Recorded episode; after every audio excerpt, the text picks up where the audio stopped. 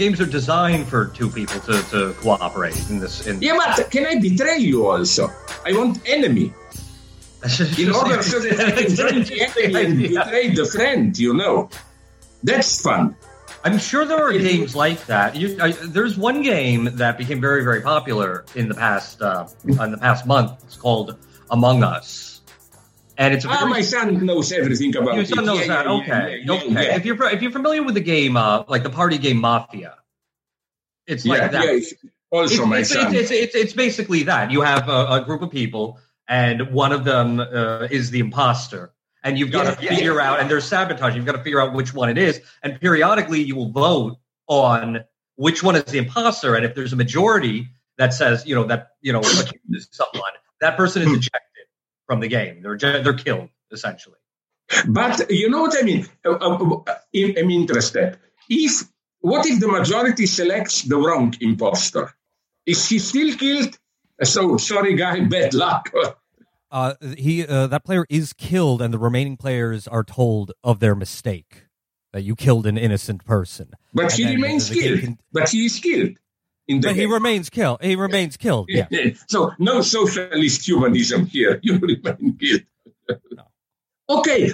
Uh, just to let you know, Slavoj. Yeah. It's uh, we're just doing audio. Ah, that's perfect. Then, then I can be more like, eh, eh, eh, like more free and so on. We, we can, you know, we can we can relax here. We can relax here now. You see, Virgil, you are Virgil, not the guy with the tie, no? You know Yeah. In my imaginary, a tie is a very useful object. You know why? When we take, over, you know whom to hang, and we already have the instrument to hang you. no, but seriously, you know what would be a nice, along those paranoia lines of a video game, a nice way of betrayal?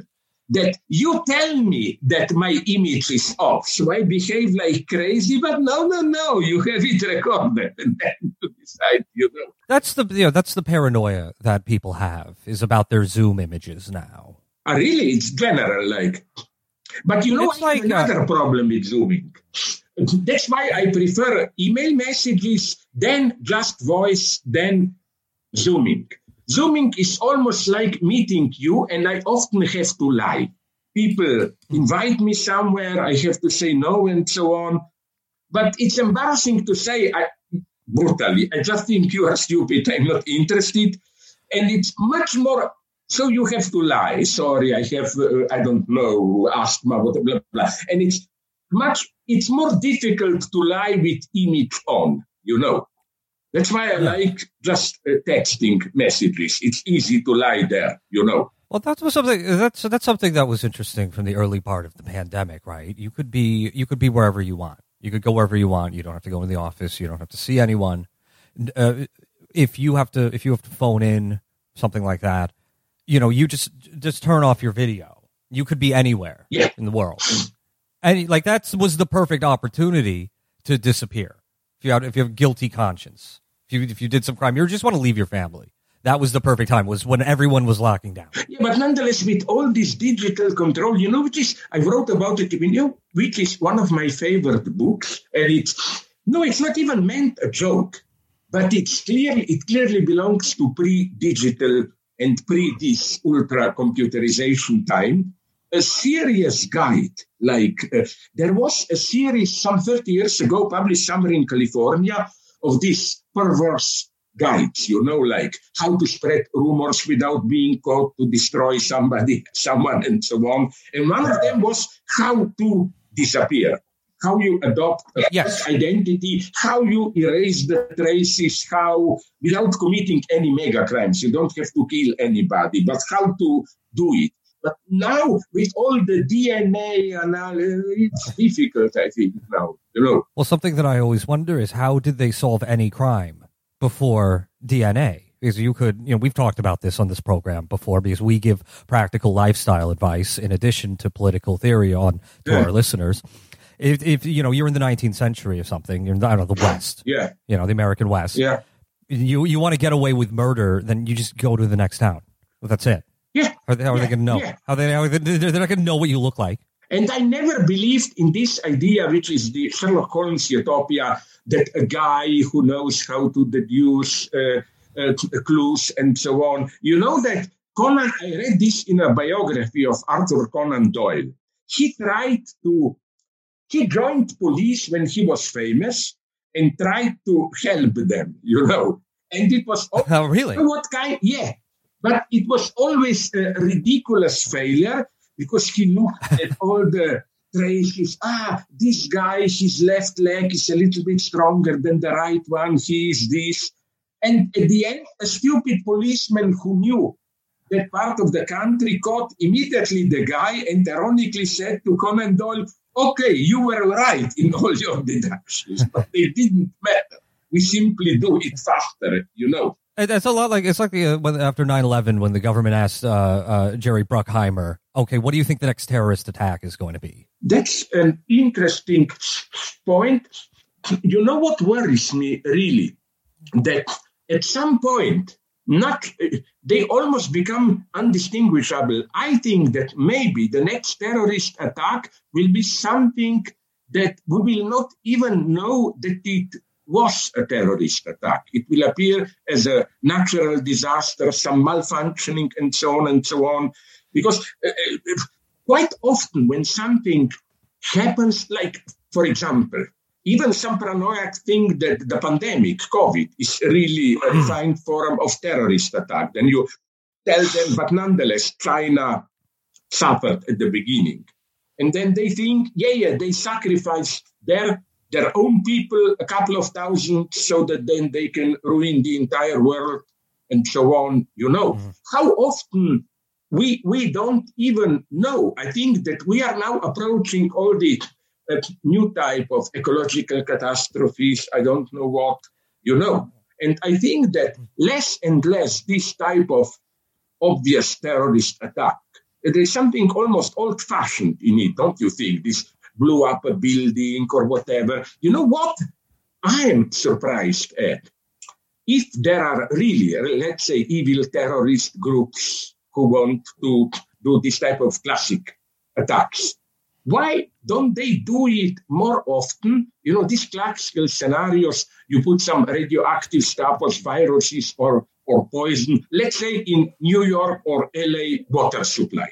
Is it so difficult? They cannot protect, control the entire flow of water. It should be relatively simple to do. Well, that was that was the that was the rebuttal, you know, during the, the, the war on terror right to to the the people uh, uh, the civil authoritarians saying you know you know the government needs these expanded powers to detain people uh, and so on and so forth uh, that uh, well there really isn't that much of a terrorist threat as much as you say because the reality is you know if you really wanted to kill a bunch of people it wouldn't be very hard to do yeah, any yeah, reasonably yeah. intelligent individual you know, not not like unless you're you know a total lunatic, you're very sloppy or something. If you're like actually working hard at it and you have a familiarity with your surroundings, it wouldn't be difficult. And That's, a little bit uh, knowledge so, of chemistry or whatever and so on. I mean, you know, yeah. Right, and and you know this was and and so so there's been an actual there's been an actual change because the the ability to kill a bunch of people in, in say 2002 is, is about the same as it is today, right? Uh, except now is the period you know the past ten years is the period when you have all of these mass shootings in the United States, you know, suggesting that okay, something flipped between 2002 mm. and 2020 to cause people to just want to kill. Yeah, as many other people. But it can, can be also a desperate thing. For example, I was even in Israel during some visit. Do you remember? I think maybe I'm wrong that it was some uh, a couple of years ago. Okay, I think three, four, when there was a whole series of these individual stabbings in the West Bank or in Jerusalem, simply a totally desperate Palestinian guy took out a knife, stabbed some Jewish guy, and he or she knew that they will be probably instantly killed and so on, you know. But you know what was so mysterious here? Even the Israeli intelligence investigating it wasn't able to locate some dark plot behind it. It wasn't a secret cell of PLO or Hamas or whatever. This were, this made me very sad. These were really simply people totally desperate, like I cannot take it anymore. And just decided. I spoke there with a Palestinian girl who even wasn't poor. Her father was one of the few Palestinian uh, uh, uh, success stories, had an architectural office, employed many Jewish architects, Jewish architects himself. And so he was able, by some miracle, otherwise they controlled it, to buy a house in Jerusalem, in the West, in the exclusive upper class Jewish part. So although formally you should be able to do it, there was a big report about him in Israeli newspapers, like how was he able to do it? And his daughter told me at some point, after some bureaucratic problems and so on, because let's never forget that the mystery of the Israeli occupation on the West Bank and so on is more a bureaucratic occupation. This incredible, uh, uh, incredible forums to fill and so on, where incidentally wonderful things also happen. Kind of a things of fake humanity, but nonetheless a humanity. You know what I heard from a relatively, for their standard, benevolent uh, Jewish administrator on the West Bank. In a family, you know, they have this collective punishment there. In a family where yeah. one of the sons was condemned as being a terrorist, then they dynamite your entire house, you know. That was when still Saddam was in power and, and had time, Saddam Hussein in Iraq. So he, when the Israelis blew up your house, he guaranteed that you will get the family five or ten thousand dollars in cash for every room. So he told me a guy came to his office, Palestinian, and said, Please, can I ask you a question? In two days or three, you are supposed to come to dynamite my house. Could you please give me just one or two days more? Because I'm finishing two more rooms so that I will get $20,000 more in cash. And it was a weird moment. They did reach uh, an understanding. Israelis came because Israelis saw that he is not a serious terrorist or whatever, he was just part of the family. So yes, they made the deal. We come two days later, you finish just quickly two rooms more so that you get more money. This is what always surprises me. This, uh, although you know the other side of the story, I know many horrors like this from Bosnian War 25 years ago. Is how it you belong to uh, different nationalities. One is let's say Bosnian Muslim, the other Serb how it doesn't matter if your children were playing together, if you are close friends, it can break. They are ready to kill you, rape you, torture you, and so on. I mean, you know. So I think, uh, but still, ah, sorry if I bore you with this. I love no, no, no, no. these stories. For example, if you go from Jerusalem, which is the city down there, Bethlehem, I think, which is practically a suburb of Jerusalem, mm-hmm. Palestinian. Okay. On the road there, there is a monument, although it's Palestinian part, but there is there a monument to some, I don't know, ancient heroic from Bible, woman, Jewish hero, doesn't matter. So Jews consider this their monument, and there was a guard there. And it was, of course, a ritual that every couple of days, blah, blah. Palestinian uh, uh, ch- children came there and threw some stones at Israeli soldiers. They shot back with uh, rubber bullets, whatever. But then a friend of mine went there just to look at it. And you know what he noticed? He saw Palestinian kids and Israeli soldiers exchanging c- cigarettes, smoking, uh, talking, latest movies, and so on. And then somebody shouted, CNN is coming. They said, sorry. they threw stones. And then again, after 20 minutes, somebody said, CNN is leaving. Okay, thanks. They see you tomorrow. Maybe we'll see. And I have a certain respect for this type of, although it can also be misused, you know because it's the easiest way for brutal aggressors, I'm afraid, is after he ruins everything, to to play the game of, but nonetheless, we are ultimately human and so on. You know. Yeah. Sorry, but I talk too much. Terrorize me. Ask me questions. I don't. I don't want to terrorize you. Why not? Ter- terror is the basis of good relations. I'm afraid of people who are too kind in the sense of, you know, just allowing you to do what you want. I don't want to do what I want. I don't trust myself. I'm afraid that I explode with some obscenities and so on. I like control. Well, we are on a Zoom call. I think it's hard to terrorize someone when you're on the internet. Though, now that I think about it, that is kind of my job. Yeah, but you should find some way to pressurize people. You know, when you were young, there were pre-COVID times when we had mass gatherings, meetings. You remember those times? I remember meetings. Yeah, Yes. yeah pa- parties, orgies, raves. Yeah, yeah, yeah, yeah, yeah. And uh, uh, uh, speaking about orgies, you know what was the single most comical state regulation done in Europe in COVID times?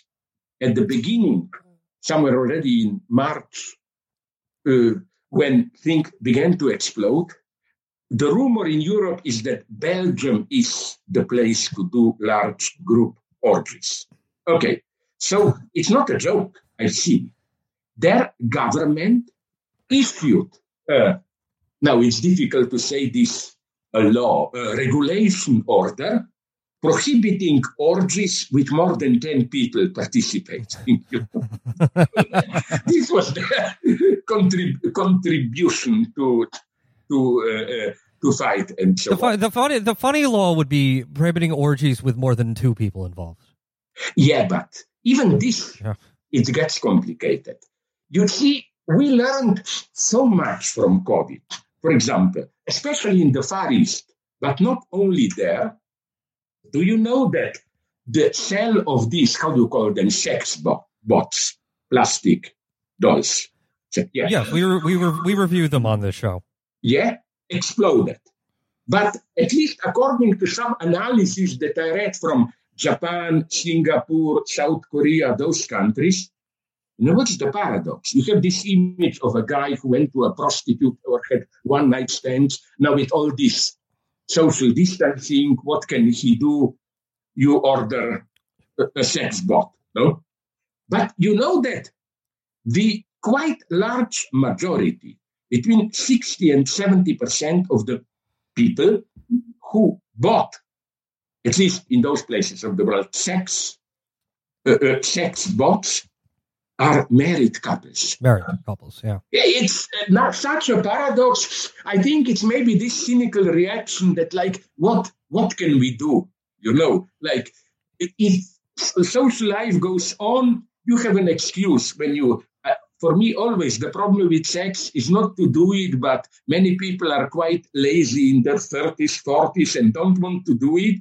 And in the old days, pre-COVID days, it was easy to find an excuse. Sorry, I have late uh, business in my office and so on. Now, if you are quarantined at home, there is no excuse. No, so you have to come out openly and you say, okay, I cannot do it.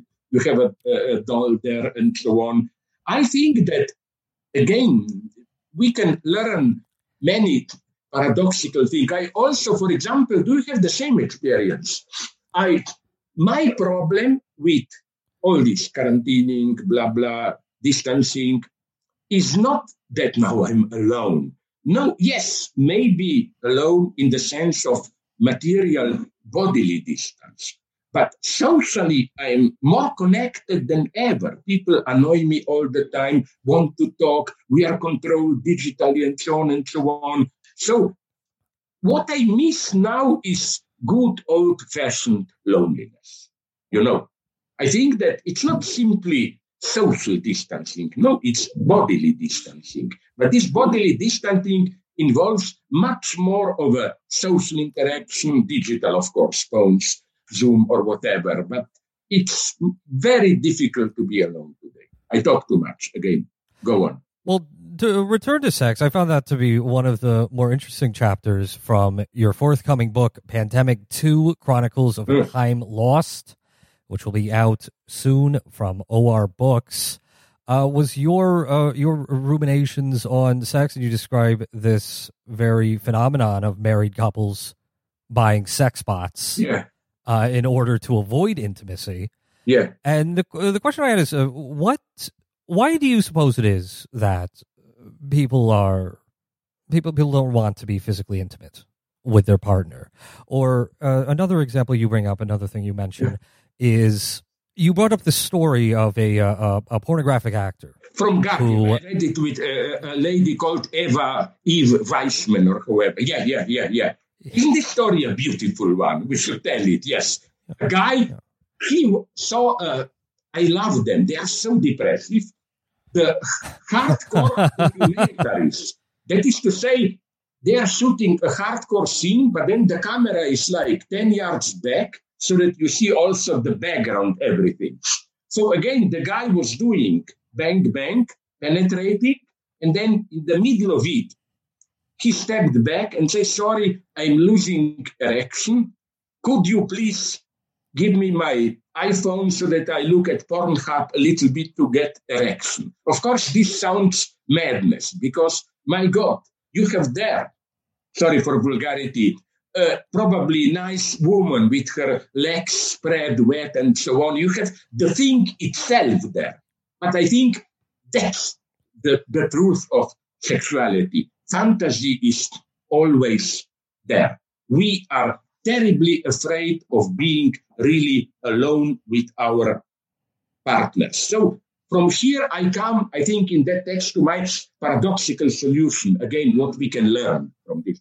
That it may sound romantic idealist, but I think it's true that sex itself can be easily not spiritualized, but dematerialized. Like many uh, researchers in Slovenia, in Germany, in United States told me that independently of COVID, for the last 10 years, there is less and less of actual sex activity among teen generations, high school, and so on. And uh, I've spoken with some friends of my son who told me openly who has time for all the complicated game of flirting, seduction, one night stand, maybe, but not anything more. But they told me, isn't much more practical. You go to a hardcore website, you masturbate, it's over in a couple of minutes, then you are free again, and so on. So I think that that's my own theory that this type of pure sex has the structure of masturbation. In masturbation, you think about it, but you really just do it to yourself. Mhm. Usual sex is, I claim, masturbation with the real partner. it's a real partner, but it's really masturbation.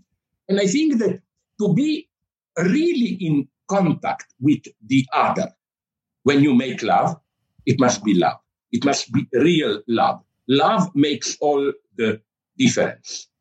Love is this shock. My God, sorry for my male chauvinist perspective. this really her that I hold now naked in my hands is this incredible intensity. So again, for me, love is much more material in the bodily sense than sex. Sex precisely can be easily virtualized. It's one nice lesson from COVID, I think. Well, no one is disputing that there were good things that came out of the pandemic. I hope uh, this is why so many people laughed at me, you know. Oh, what do you mean by communism and all that, you know? No, I'm not crazy. I don't think there will be now a new Leninist party or whatever. Although one must be honest to say that not so much China. China did it with extreme brutality, but look at true miracle stories, Vietnam and even, Cuba. They are doing pretty well. And hmm. from what I've read, do you know that they remobilized, you know, that old socialist totalitarian nightmare? You have local committees in Cuba, they are called Committees for the Defense of the Revolution, you know. They take care, they control if there is some suspect activity in their block or a couple of blocks. But now they remobilize them and they are doing a very good job. Like people gather, okay, in our block, do you know, is there some old family where they cannot take care of themselves and so on? Because it's obvious that the state cannot do everything. You need this type of local mobilization. That's one must say that Cuba and especially Vietnam, you know, but so now that you will not accuse me of communism just, you know, people say China, nonetheless, they did it. Yeah, but you know that the true miracle is Vietnam? Sorry, uh, Taiwan, which definitely doesn't want to be part of China. They're the true miracle. They did it even better, you know. I don't have a good theory, but uh, what I want to say is that one lesson here is that, yes, COVID is uh, uh, health problems, virus, pandemics, and so on, but it's not only already in itself at the same time a social and economic problem, like only in a certain stage of global capitalism was it possible for COVID to explode the way it did. Imagine the same thing happening in the late or early 50s in China. Maybe it did. We wouldn't even have known about it. You know, it's uh, the international exchange, colonization of nature, and so on, and world travel, and so on. So, but on the other hand, also, I think that COVID is a political problem in the sense that it makes us aware how, and everybody knows this, I think, how a certain type of capitalism we were used to is reaching its limits. And this is why, look, when people told, ask me, are you crazy? What communism? I say, by communism, I only mean, among other things, a little bit more radical socialization of economy. You use market when it's useful, but you establish some type of control as you usually do in extreme emergency situation. And this is our situation today. There are things which have to be done. Globalized healthcare, we try to avoid it, but it will have to be done. How we will deal with food, how we will deal with new economic crisis, and so on and so on. And it's as simple as that. This cannot be left to the market. And they are doing it. Look, Trump manipulated like crazy. We know where the money went. No, these all these trillions of dollars. Most of it to save companies. But even nonetheless, he had to do some kind of very limited, uh, uh, uh, uh how you call it, basic income stuff. They have to do this. They have to to regulate the economy. Uh, the state has to intervene much more. Capitalism, as we knew it, is reaching its limit. And I'm not a utopian here. I think that those in power, if I may use this general term, know it more and more, and the different scenarios are already, this is what I write about in my book, they are already played out or rather envisaged and so on. One is this Bolsonaro Trump scenario. You know, basically, you not ignore it, but it's more refined. It's yes, there is a problem, but let's not think about it. Vaccine scientists will do their job. We just should go on with our life the way it was as much as possible. And I don't think this is just some dark Trumpian plot. I understand people. They are slowly going nuts. Many people identify, I don't know how it is. Where are you? On the East Coast, New York, where? Uh, Brooklyn. Brooklyn, yeah, my favorite part. Because you are there, but but it's some Okay, that's not going to. What I what I want to say is that uh, you have now in Brooklyn, in the new part, also Katz. You know that famous uh, that famous restaurant. Uh, Katz's Deli. Yeah, you have also one in Brooklyn now. No? I, I, yeah. I, am not sure. I only know yeah, the one in the Lower East Side. A, a, year ago, just before, yes. There is some new area there where you have some uh, high rise. Doesn't matter. Let's go back to this. So, uh, I want to say that I understand people for whom respecting all these rules, quarantine, wearing masks, and so on, deprives them of something that they perceive as the essence of being human as a social being, face to face, debating, and so on and so on. I understand that it's a serious conflict. No wonder, do you know, it's very interesting phenomenon how it's not only the right, in Europe at least, even some leftists in Italy, like Giorgio Agamben, or in Germany, protest against uh, COVID restrictions, claiming this is the plot. So uh, we have this line of libertarian reply. No, even if we risk our lives, our life should go on.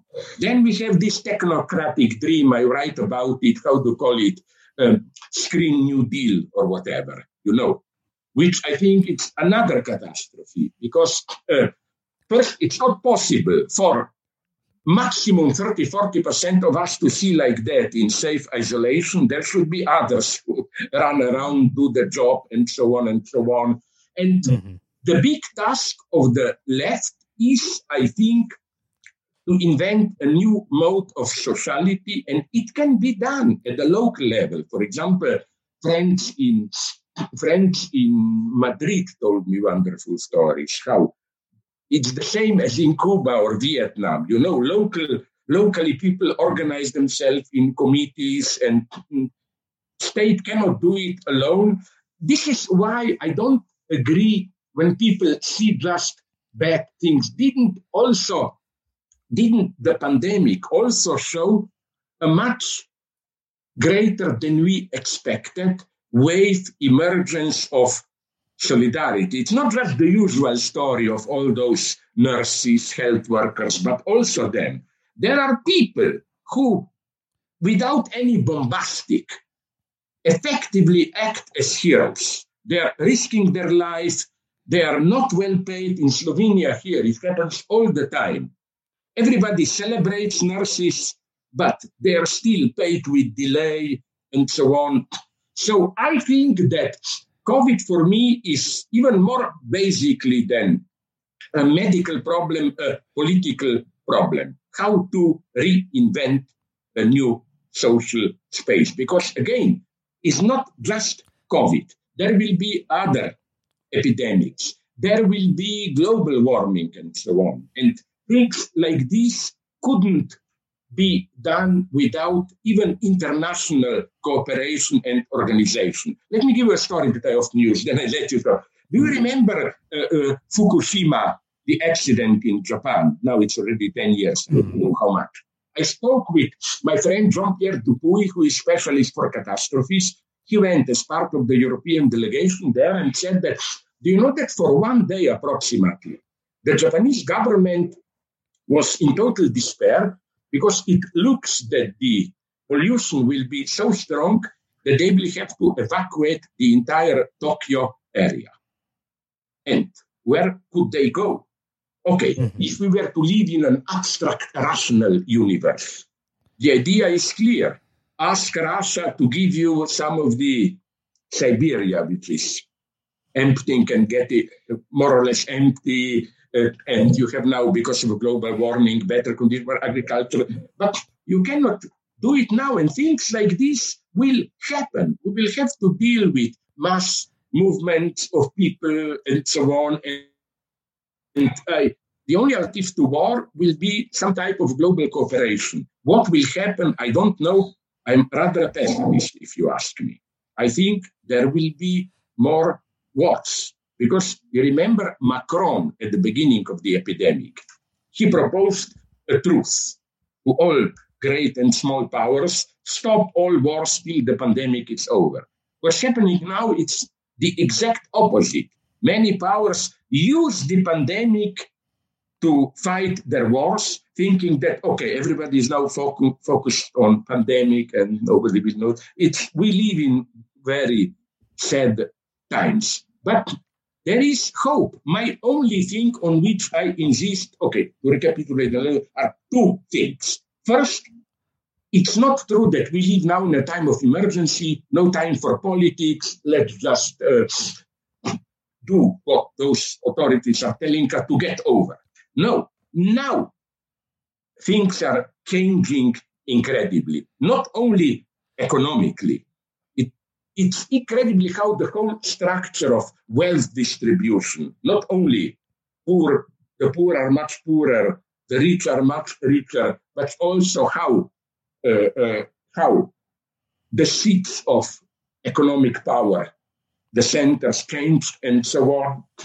Uh, our lives, the whole structure of social authority and so on is changing. And I don't know here, I don't have here easy answer. But my answer to those who laugh at me, oh, you are a utopian, things cannot change, is I'm sorry. They are already changing.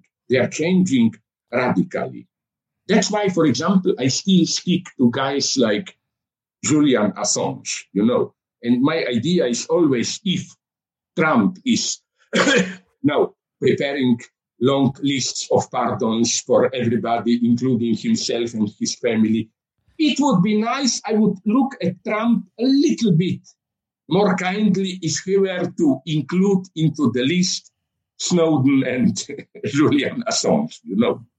Because uh, we cannot avoid being controlled, but we can make control, at least the way we are controlled, more transparent.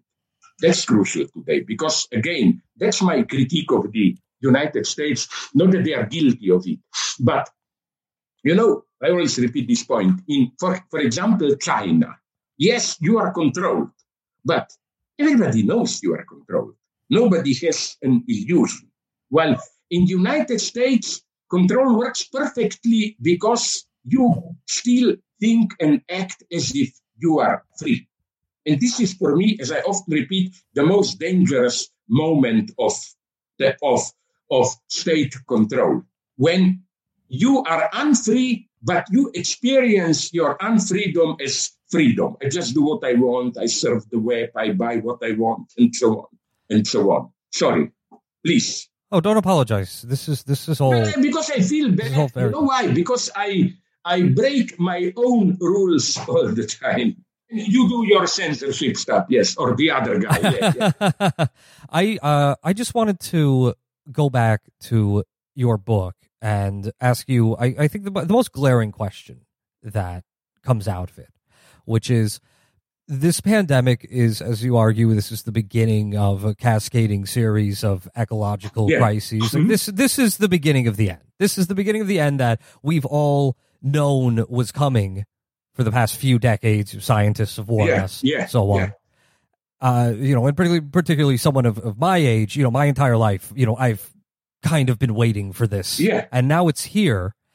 And there's a, you make this observation in the book uh, that you know something that that's you know, very very imminent mm-hmm. for me that for most people we've stopped talking about the pandemic. It's fallen off the front page. We've we're we're obsessed with other things now. Uh, you give the example of this soccer game and you know Kamala Harris, the election, whatever. Anything as an excuse to, uh, if not deny that the pandemic exists, but just ignore it. Just you know, just put it out of your head. Yet simultaneously, uh, the the inequalities and irrationalities that the pandemic has laid bare. Uh, for instance, you know uh, we're in this deep recession in the United States. The stock market is going up. Yeah. Name one, uh, or the but way that's, that that's already a very sorry to interrupt you. A very interesting point, which signals how capitalism is training. You are in the greatest recession, at least after 1930s. Yeah. And nonetheless, stock market is going up and up. Yeah. There is a new logic. Sorry, go on. And so uh, my point being this, you know, it's it's it's not even uh, you can't even pull the wool over people's eyes anymore. They're not even trying in the way that you know Trump yeah. in his vulgarity. Yeah. You know, he says the quiet part loud. He takes the mask off. Uh, that's that's pretty much it for global capitalism at this point. And yet, in the United States, anyway, we're not moving radically to the left we're we're moving aggressively to the center. We're moving. We're doubling down on neoliberal solutions. We elected a right wing Democrat as president who won the primary against Bernie Sanders, who represents, I think, the direction that you're describing in your book that we as a society, as a civilization, if we're going to persist, we need to go in. Uh, the question I have then is, all right, well, how do we get back on track? You know, I broadly, I think people will agree with what you're describing, which is you know, okay, you know, you you call it communism, call it socialism, call it whatever you want, but you know, this is the direction that we have to go. well, why aren't we going in that direction? And how do we, how do people listening to this program, how do we start going in that direction?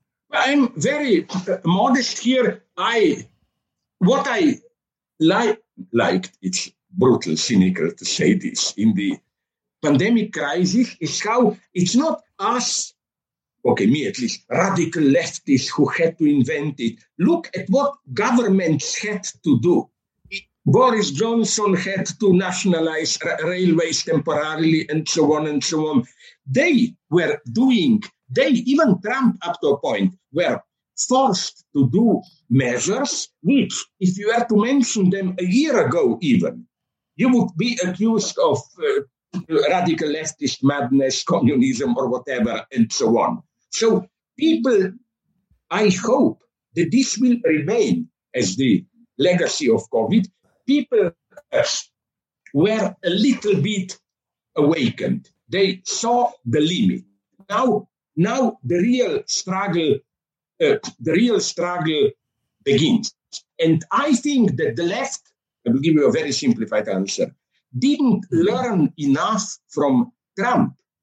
This mm-hmm. obsession with the center, you know, we we Trump is too extreme, but that's how Trump won. Trump played a more radical game. He didn't worry about liberal center and so on and so on. He, and that's how he won.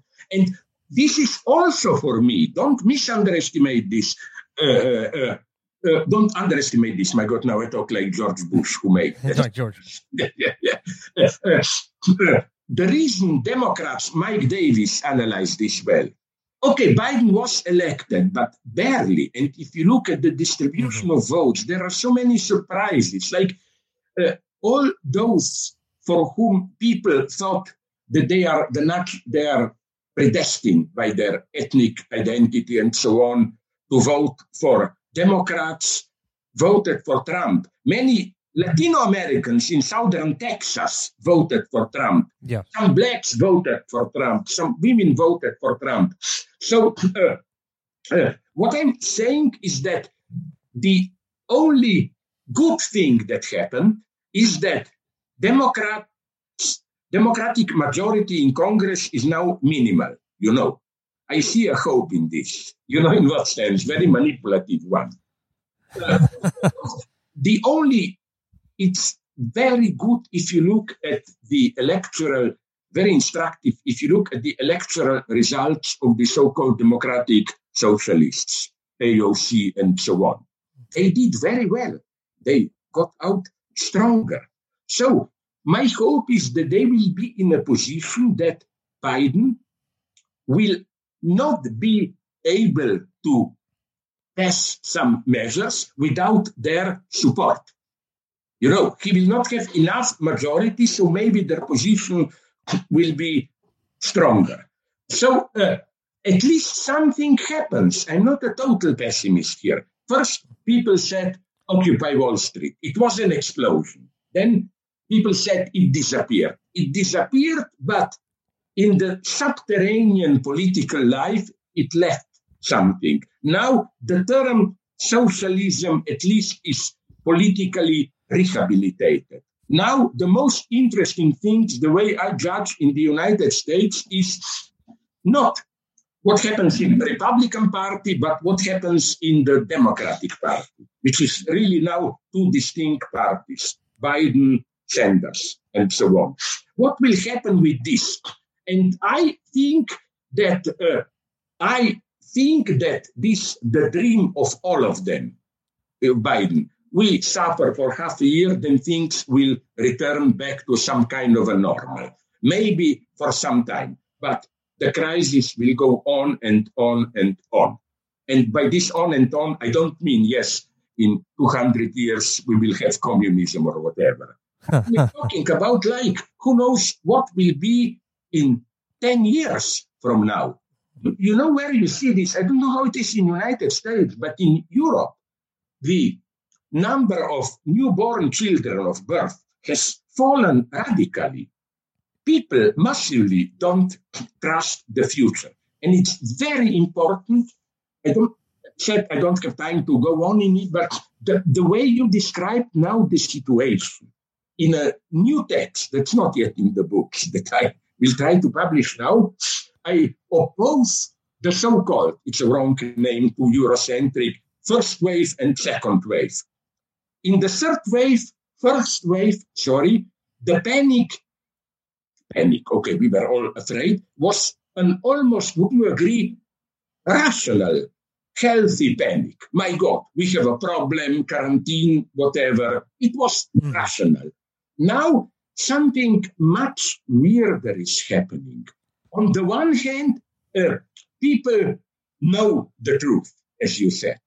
They even expect it, but at some deeper level, they don't accept it. Like in my country, listen, Slovenia, we are now, you know, I know where I'm talking from. We are now in per capita deaths, the top of the world. You know, yesterday over 50 people died.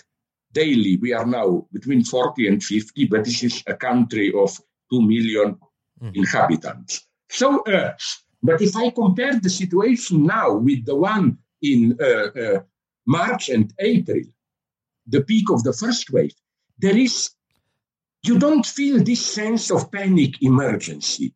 Life goes on, although people don't meet. It's much more normal, but this yeah. normality is a fake normality.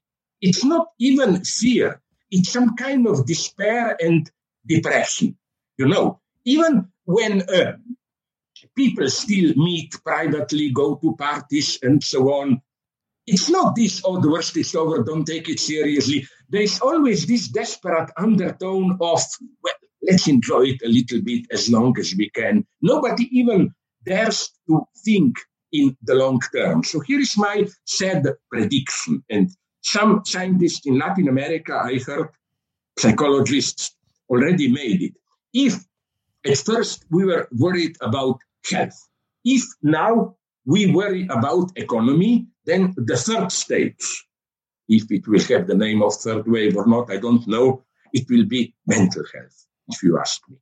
The whole mode of socialization, culture, interaction, manners, and so on, that's disintegrating. At the end, I even think that, let's call it the mental health will be the problem. Now what we have, it's depression it's not even frustration in the sense of I want to get that, I cannot get it. It's as if we even don't know how to reorganize our desire, what to desire.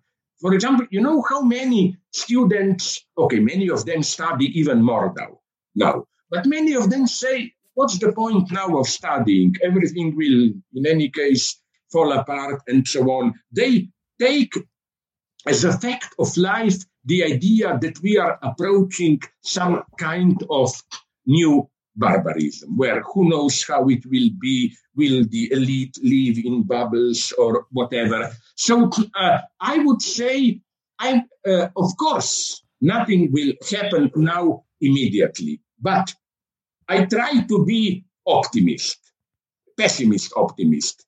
You know why? Because my idea is always pessimists are the only people who can be moderately happy. Because you expect nothing good, then from time to time something nice happens here and there, and you are glad. If you are an optimist, you are never happy because you are always falsified by reality. So I'm saying that uh, things will have to move in this direction. That the situation itself, and people are aware of it, calls for more international cooperation, socialization of economy, uh, more solidarity, egalitarianism. For example, the big ethical test today is the availability of vaccines. And although they will be cheating like crazy and so on, but nonetheless, the, in principle, at least, the decision was that no part of the world should be left out, that it should be uh, equally distributed, and so on and so on. So I think that this, how should I call it? Although I oppose the term, but that is basic socialist awareness that new forms of social reorganization will have to be invented and so on and so on. Now, why am I mentioning this?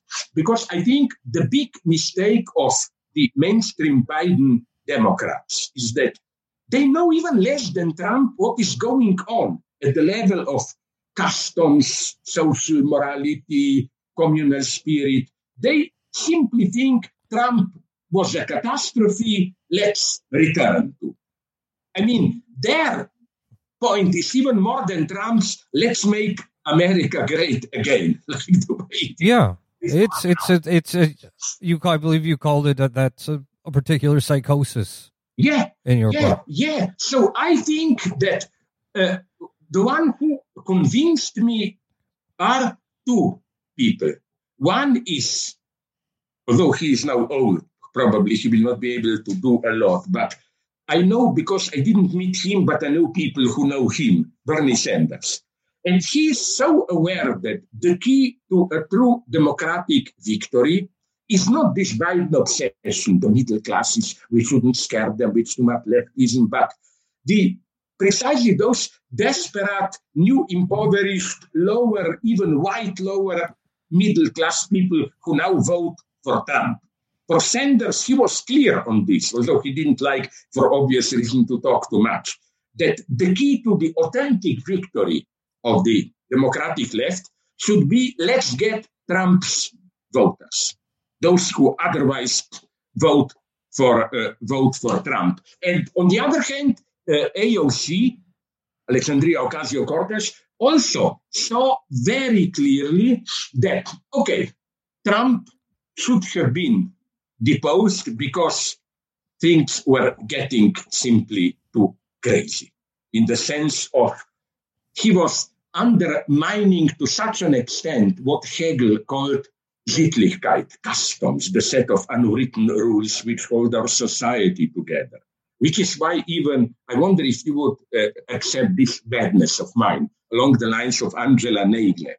I think that the left today should accept this term silent majority. My critique, and this is what I forgot to tell you before, this is where Trump, uh, those partisans of Trump who claim he is a Christian and so on, and uh, they dismiss Democrats as some LGBT madmen. I am for LGBT, incidentally crazy.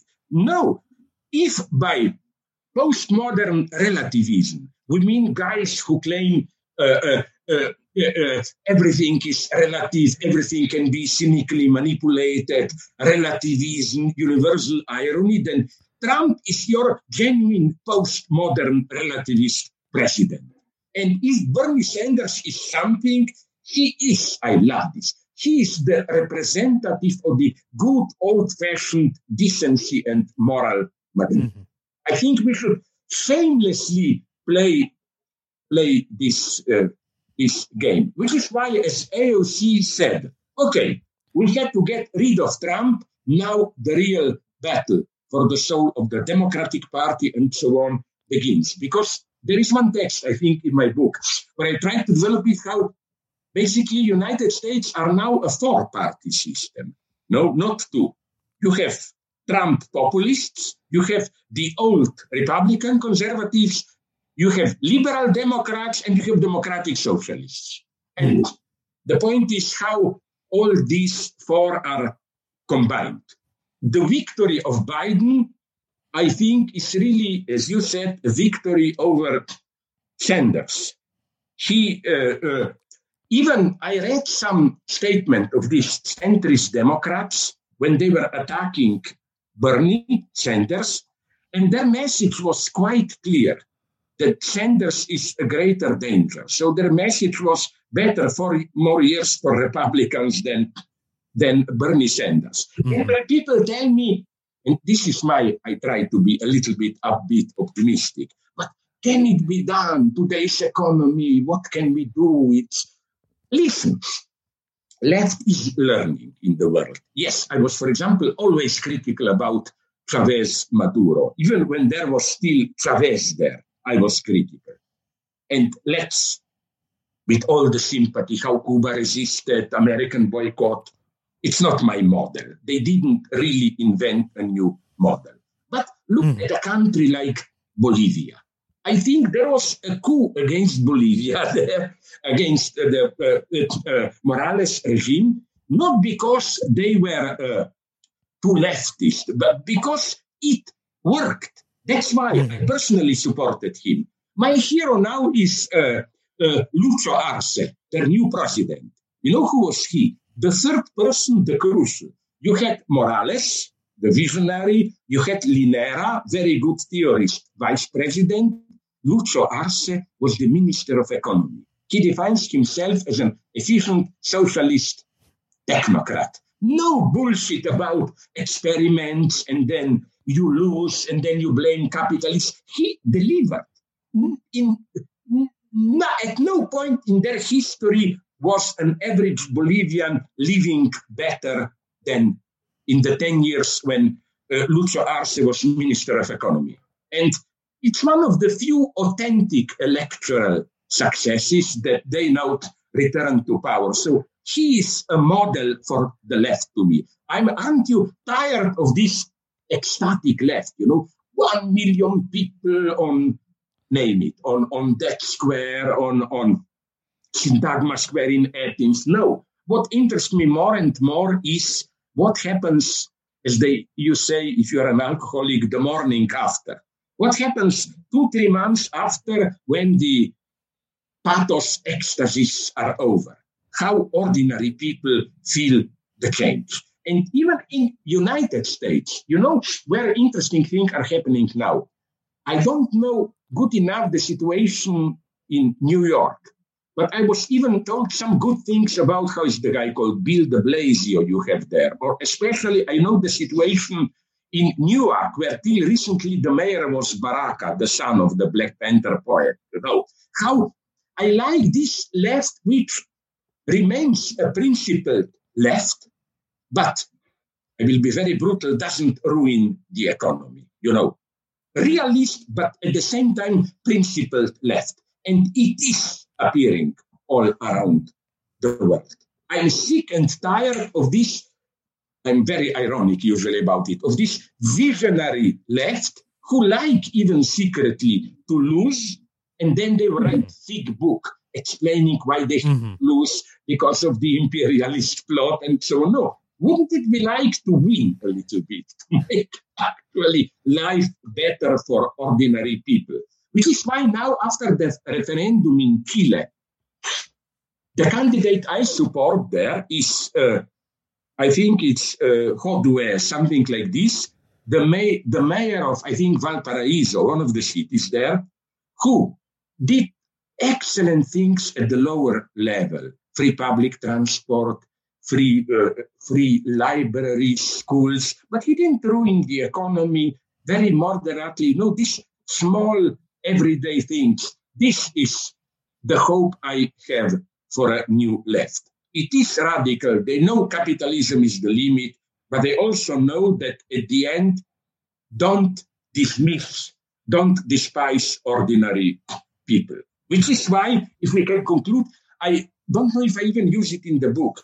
My favorite motto, they have such a wonderful sense for rhetoric, is you know, when in October last year, big demonstrations started in Chile, you know what was one of the slogans? It's the answer of this, uh, it's the end of the world. It was not, no, it's not, there is progress. Their formula was another end of the world is possible. It's the yeah. beautiful slogan. Like they expect, yes, it's coming to an end, but wait a minute, we can do a different end. that was in the book. That was in the book, which again I is did. called. I'm sorry. No, I don't. You mentioned no. it enough. You did your duty. No, I don't want to overexploit you. Well, I want. I want to. I no. I. I. I enjoyed the book very much. In addition to uh, your earlier book, uh, pandemic. I guess it's pandemic episode yeah, this one. one. Isn't this one a little bit more substantial, more complex? Like the first one, retroactively appears to me a little bit too simplistic. Sometimes, you know. It is. I. I find. It, I mean, I found it an interesting experience that uh, you you know you you wrote this as it was happening, and then you know you got a uh, your publisher got a galley copy out uh, in something like May, yeah. which is when I got a copy of the first book, and I'm still in quarantine. I still hadn't seen anyone in about two months. You know, so I'm I'm kind of going nuts there, and then to to like have this book dropped in my lap, uh, as as as almost like it's almost like reading your diary about this. Uh, what I appreciate about the second book is is it, it is giving more form to the ideas Yeah. in the first book, and I do admire that. And I and I You know- and I love to write all those details, sexuality, which movies to watch. Like, did you did you do? Some of my friends did. I think it's in this book that I mentioned that wonderful. which is the title? Wonderful uh, short story from which a quarter of an Yes. I haven't. I didn't watch the. Can- Uh, I didn't watch the. I have not yet watched the Really, film. really, you know, this idea of this idea of how first it's very deep psychoanalytic insight. You think the guy is still searching for, but what he wants to, but he is already in his dream realizing desire and so on. It's a, uh star of the world story. Yes, this is, I think, the best metaphor for our time now. And so I am again the only way to describe my position is I am a pessimist, and for this reason, I'm a moderate optimist because unfortunately, you have to be shaken to come with something new. We just need, but everybody knows. My God, listen, Bill Gates knows this, Warren Buffett knows this, Elon Musk knows this, that the form of capitalism, the way we knew it, is over. And now it's the true fight. We are already in this fight. That's important. And I'm not preaching uh, this type of a violent revolution or whatever. No, as we saw clearly now in the United States, even, you know, it's the new right who is playing this popular uprising violence. We should emphasize this. We are the decent guys today, my God, you know. Can I ask you something? Maybe it would even interest our potential listeners. What other books or movies did you enjoy? Okay, I'm not saying you. during the uh, during the pandemic or in my life. I don't care about your life. Pandemic. uh, one that I know you like, uh, that Yeah. you know that that affected me a lot. That I enjoyed very much was uh, I watched the full. I think it's about five hours long, director's cut of Until the End of the World Is this is this that uh, German guy? How is it called? uh, Uh, by uh, Wim Wenders. Wim Wenders. Yeah, wait, wait. It's called. It's it's Until the End of the World, right? Yeah, yeah, yeah, yeah, yeah, Yeah. yeah, Yeah. I must say, now you caught me here. I I was too nervous. I wasn't able to watch it to the end and so on. And, and Really, you didn't. care. it doesn't. It, it, the end is not like what it says in the title. Trust me. ah, It's it's it's it's actually a happy ending. Yeah, but my my sense of what is happy is very perverted, and degenerate. We know which movie I consider a movie with a happy ending. Did you see Lars von Trier? Uh, that called, where the, the earth is hit? My God, with the Uh, uh, Deep Impact. no, no. Uh, now you uh, Deep Impact is that kitsch by Mimi Leder. Where, over there. No, no, no. It's Melancholia. Melancholia. Oh, I didn't see that. You should. You should. It's literally the end of the world, but in a deeply satisfactory way, paradoxically. It is one of the great movies. But do you have the same problem as I do? I now notice that I watch many of old TV series when I have time, but it's this simple everyday life pleasure that life is so nice. Look, you are tired, you go to a bar, you meet friends, you know, kind of a, with nostalgia, you watch it, you know. Like this is what makes me sad. Okay, in some sense, with vaccine, some kind of normal life may return, but what I'm really afraid is from global warming to all these other catastrophes, you know. It's for me either barbarism or some kind of a much tighter, not totalitarian. I don't believe in supranational world government. It would be incredible seat of corruption. You know, you know what was my, maybe you will like it. Two ways I was designated my, once I designated myself, the other by a conservative friend. I designated myself as that I'm a partisan of communism with Julian Assange. Communism, but somebody like Assange should look into its documents, bring out. and another, I forgot his name, conservative, more liberal. good friend of mine described me as a moderately conservative communist. That's the best I proud. I, I, I, yeah, I, I see your uh, not just your friends but your critics describing you like that as well. Yeah, because you know Marx already knew this. He said that an intelligent radical leftist always reach intelligent conservatives, not reactionaries. Reactionaries are stupid. But you know what conservatives have? A sense which in capitalism it's saving lives very worthy when there is some change which just appears a change for the good. To ask, my God, but aren't there any other potentials to uh, to also to catastrophic outcome. That's why, for example, I like still this old Adorno Horkheimer critics of authority and family, where they pointed out that, okay, family, bourgeois, uh, uh, false freedom, paternal authority, but they saw very well that Hitler is not a paternal authority. Hitler was mini Trump in the sense that all these obscenities, shouting in public, that again, Hitler plays a hysterical, dissatisfied child. He is this kind of obscene baby king. So the idea is this one that we should never forget that oppressive as it may have been, a paternal authority was always individual in a family, which means it gave a child a kind of a support to oppose society. It gave you some kind of moral autonomy. Without paternal authority, it's just peer logic identification with a group which is much worse. You see, this is what I expect from intelligent, moderate conservatives to say, okay, we do this, it sounds nice, but what are the possibilities of corruption, of things uh, going wrong, and so on? Mm. for me to be a Hegelian today. Hegel, finished with my big philosopher, he always asked this question. You know, he was always fascinated by, by how things go wrong. French Revolution, freedom, up, you end in terror. And 20th century is full of this. Bolshevik revolution, I still believe it was meant as a gigantic step towards emancipation. Up, up, then Comrade Stalin comes gives it a specific spin. And I'm not saying, as some naive guys, oh, if only Lenin were to survive three years longer, made a pact with Trotsky, it would be okay. No, unfortunately, the space for something like Stalinism was already there from the beginning.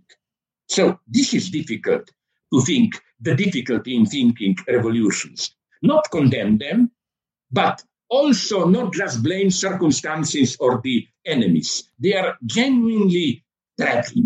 Fascism is in this sense not tragic because fascism was what? Bad guys told exactly what they want and they came to power and they more or less did what they told they were do. But Bolshevism is genuinely tragic. They proposed new freedoms uh, and so on. Some of them they realized equality of women and so on. And then you have the mega catastrophe, Stalinism. You know, so it's uh, even for me. That's why I think I say it in the book. The greatest catastrophe, don't you agree, is uh, like what happens today in China. Okay, I admire them, economic success, the way, the, but I think I have this in the book that how the left in the 20th century was defined by its opposition to two bad guys, enemies brutal free market competition and strong authoritarian state. Didn't China precisely unite the two? You know, you mm-hmm. strong authoritarian state and very brutal market. So I, I, I, uh, that's the problem for me. I don't hate China, but how to prevent that China will be our future. That should be a true worry of any authentic leftist today. Uh, well, forgive me, but I do want to plug the book one more time. Your publisher asked if we wanted to offer a promo code for a discount to our listeners. Okay, but then demand a percentage for yourself at least. You know, ah, one has to. No, no, no. I don't need. I don't need. I don't need the percentage. It's my ple- It's my pleasure to. Thanks uh, very that's, much. That's, a, that's, a, that's a. Christmas gift. It's a Christmas gift from your publisher. Use the code. I don't know. Chapo. It's the name of our show. Use the promo code Chapo. We'll put the link in the description of this episode. It's available now. Uh, Pandemic Two: Chronicles of a Time Lost. Available now from OR Books. But you know what I mean by time lost? At least in Europe, we saw that it's nice example of what we mentioned before. We knew it coming, what is coming. Everybody was, all scientists uh, and so on, were predicting second wave. And even when we began, it began late August for serious. And in this strange immobility, we were too late to act. Now we know if we were to act with uh, with close downs and so on at the end of August, it could have been to a large extent avoided. We, we did we did not. So that's what I mean by time lost. We are shocked now. Okay, some countries like Germany were a little bit more prepared. And also, what makes me so sad is how little we know. You remember a month ago, Germany was good, France was in a horrible Yeah. situation, in Spain. Now Spain is doing very well, Germany is so so. And it's so many things are still not well known. That's the horror for me of the pandemic. It's as if the relations between cause and effect are not clear. You know what I mean? Like things ha- are happening, we are disoriented. We don't know why they are happening. I think, again, don't I stand behind what I said. At the end, it will be also a mega mental crisis problem. well, another end is possible. let's i i believe i hope i believe the way, the great word for me is perhaps i discovered this word i don't know which writer used it a lot but it's even was it even kafka i think you know that you know like my idea is will there be communism perhaps perhaps perhaps not you know perhaps something even worse than our capitalism today Listen, I am grateful. Why don't you buy a proper cigar? Or is it a proper cigar? This is a Juul. It's a a, a vape, an e-cigarette. It's a vape. It's an e-cigarette. You know? Ah, yeah, ah, yeah, but are they, do they still work? Isn't the idea that they really. I like how this. You always It's- get a different message from uh, authorities, so called health authorities. At some point it was hailed. Now they say it may be even more dangerous. No, it's good for you. That's all bullshit. It's good for you. Really? It's it's maybe it's it's it's it's it's, it's it's the distilled nicotine without the the tar and yeah, the additives. Yeah, but you know uh, that from the I'm from the tobacco. madman. Look, never in my life did I smoke a cigarette. I somehow wasn't even attracted. It doesn't affect. Never in my life, and everybody here did it. We were normal country. Did I try Yeah. not even marijuana, some very soft drug? Never in my life did I get drunk. It's I'm totally unnatural at this level. No, totally. Even I hate winter sports. I have a philosophical problem with that. Slovenia, before global warming, now we don't get enough snow, was a country of skiing. You know what's my problem with skiing? Look, think logically. Why should I go up a mountain and then slide down when I can stay down and read a good book? Seems to me logical. I've never I've never been skiing myself. Uh, I think I think that's good for the uh, for the interview. I feel like that's a that's a good amount for our producer, and I don't want to give Okay. him too much material because he's got to you know he's got to cut this. Yeah, but still, put it out you have today. you and your producer have all the authority to do, if I may put it like this, a nice Stalinist perch that would make Comrade Stalin laugh with pleasure in his grave with my text, with my what I said. I just want to say one thing very very quickly. Yeah, which is, you know, I, have you ever read the book uh, uh, Canticle for Leibowitz? which one? A Canticle for Leibowitz. No, sorry. It's no. a book. It's a, it's it's a Canticle for Leibowitz. I forget the name of the author. Um, it was a science fiction novel in the 1950s, and uh, the it's a post-apocalyptic fiction, and it uh, uh, takes place in the the the uh, ca- uh, in this Catholic uh, uh, uh, monastery, Catholic church in the West, in the post uh, the post nuclear war yeah, American yeah, yeah. West. It's and they uh, uh, this this young acolyte initiate Mm. uh, named Leibowitz. He finds a schematic to uh, I don't know what it's like an engineering schematic. Mm. Uh, he finds it and he thinks, "Oh, this is a sacred document." And then it's signed with the name Leibowitz, and he thinks, "Oh, Mhm. that who is just some guy, he's just some engineer, yeah, yeah. some random guy," Yeah, yeah. and thinks, "Oh, that must be a saint." And then they they develop this, uh, they incorporate that into the the Catholic canon, and they go through the whole you know Ah, that's bea- nice. That's beatification. nice. I was And always so it, it interested in It's- this how sacred documents emerge and so on. This is and it's it's it's it's it's i mean the, uh, it, it founded a kind of genre of post-apocalyptic fiction which has always been very interesting to me about uh, uh, people with no real knowledge of, of the, the modern society that Yeah, was yeah. destroyed uh, attempting to piece it together you know based on the, the artifacts that remain from it Oh my uh, whether God, they're, they're ide- ideological will- artifacts or actual pieces hopefully we have And- now Amazonic. It's not uh, next time that I go to the United States, but it's a question of days that I can get it. but one thing you should do is uh, you should play the game Fallout New Vegas, which is the same premise. It's it's a it's it's the same form. It's it's a it's a post apocalyptic game where uh, it's it's it's very satirical. It's a funny it's it's a, it's a funny game where uh, uh, it's it's this uh, uh, it takes place in a a version of the uh, uh, late 21st century. There was a big war Mhm, with the United States and America, and it's uh, where the, the the twist is the, the I don't know I forget what you call this, but where the twist is. Uh, uh, like mi- uh, uh, uh, uh, a microchip technology was never invented. So they have robots and all of these things, but they're big clunky things Yeah, with yeah, uh, yeah. Transistor tubes and shit like that. Uh, it's a very interesting game, and if you if you if you have any free time, you should come play it with us on our Twitch stream, or rather, you can watch us play and you can comment on it. What's the People na- name of the game? Fallout, Fallout New well, I will Vegas. ask my son. I trust my son. Here. Ask him, ask him about the Fallout Yeah, series. it's, a, yeah, it's a whole series yeah. of games. New Vegas was the best one, but I promise you, if you came on and you did that, Yeah. people would love that, and we'd make a shitload of money. Ah, that's even better. Okay. That's even better. That's it's wonderful fun. that uh, like different names but the same stupid guys we meet a week from now on. Hmm. Perfect. Uh, what been- are you drinking been a- now? Something, something. What? This is a this is a diet Red Bull. Ah, I'm, I'm Red Bulls. I'm, I'm afraid of them. Uh, uh, uh, you know what Brecht liked to, to, which is one of those classic, not Coke, but one of those. Pepsi. No, no, no, no, no, no. One of those which don't have the Coke taste. Uh, Seven Up or what? I don't know.